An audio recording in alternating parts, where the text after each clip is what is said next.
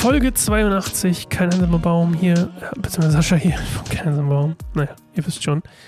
Ähm, Jesu Kreuzigung und Tod, Markus 15, 21 bis 41.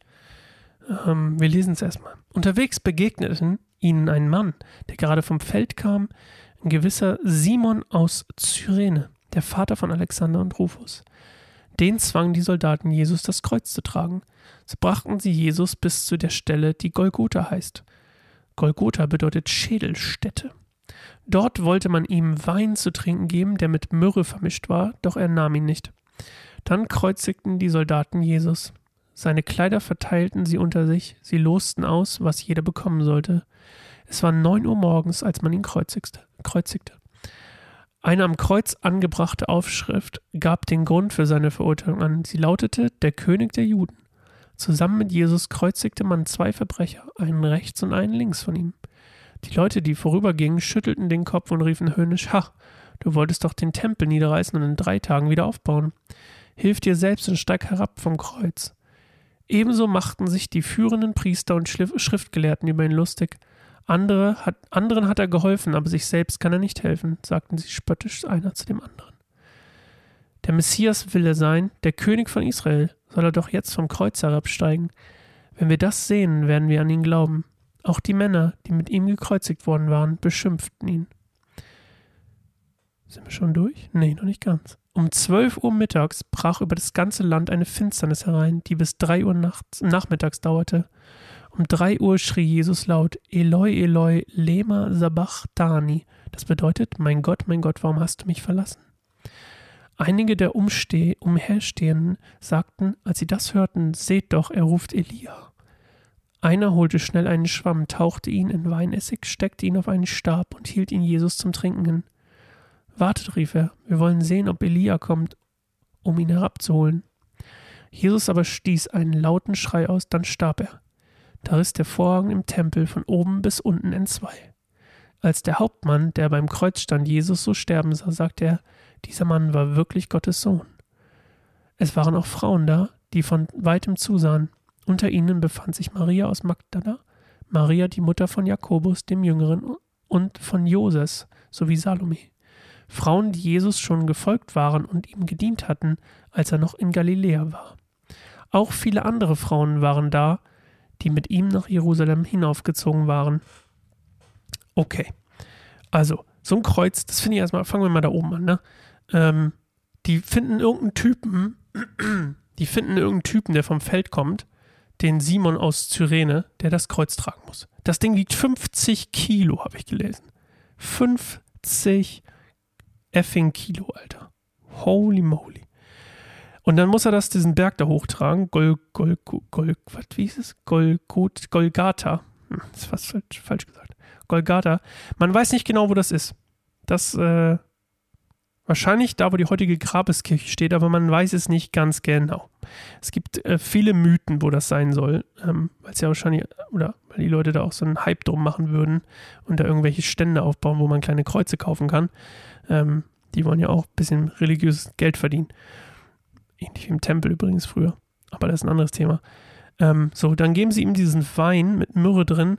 Ich habe mich gefragt, warum geben sie ihm das denn? Ne? Ist, also, komisch, aber das ist ein sedatives Getränk, also eins, was quasi ein bisschen einschläfert. Und die Frauen damals haben das für die Leute gemacht, die gekreuzigt werden sollten, aus Mitleid. Also die haben das nicht nur für Jesus gemacht, sondern überhaupt jeder, der gekreuzigt wurde, hat dieses Getränk bekommen, sozusagen als, als äh, Mitleidsbekundung der Frauen. Und ähm, das hatte ich euch, glaube ich, schon mal erzählt. Ne? Man stirbt eigentlich am Kreuz. Das war eine der brutalsten Todesmethoden überhaupt, ähm, die es früher gab oder Hinrichtungsmethoden, weil man nicht an den Verletzungen stirbt. Man stirbt quasi an Erschöpfung oder an Durst, also an Verdurstung. Das dauert zwei bis drei Tage. Das ist schon ganz schön krass. Bei Jesus geht das aber schneller. Er stirbt nämlich innerhalb von sechs Stunden.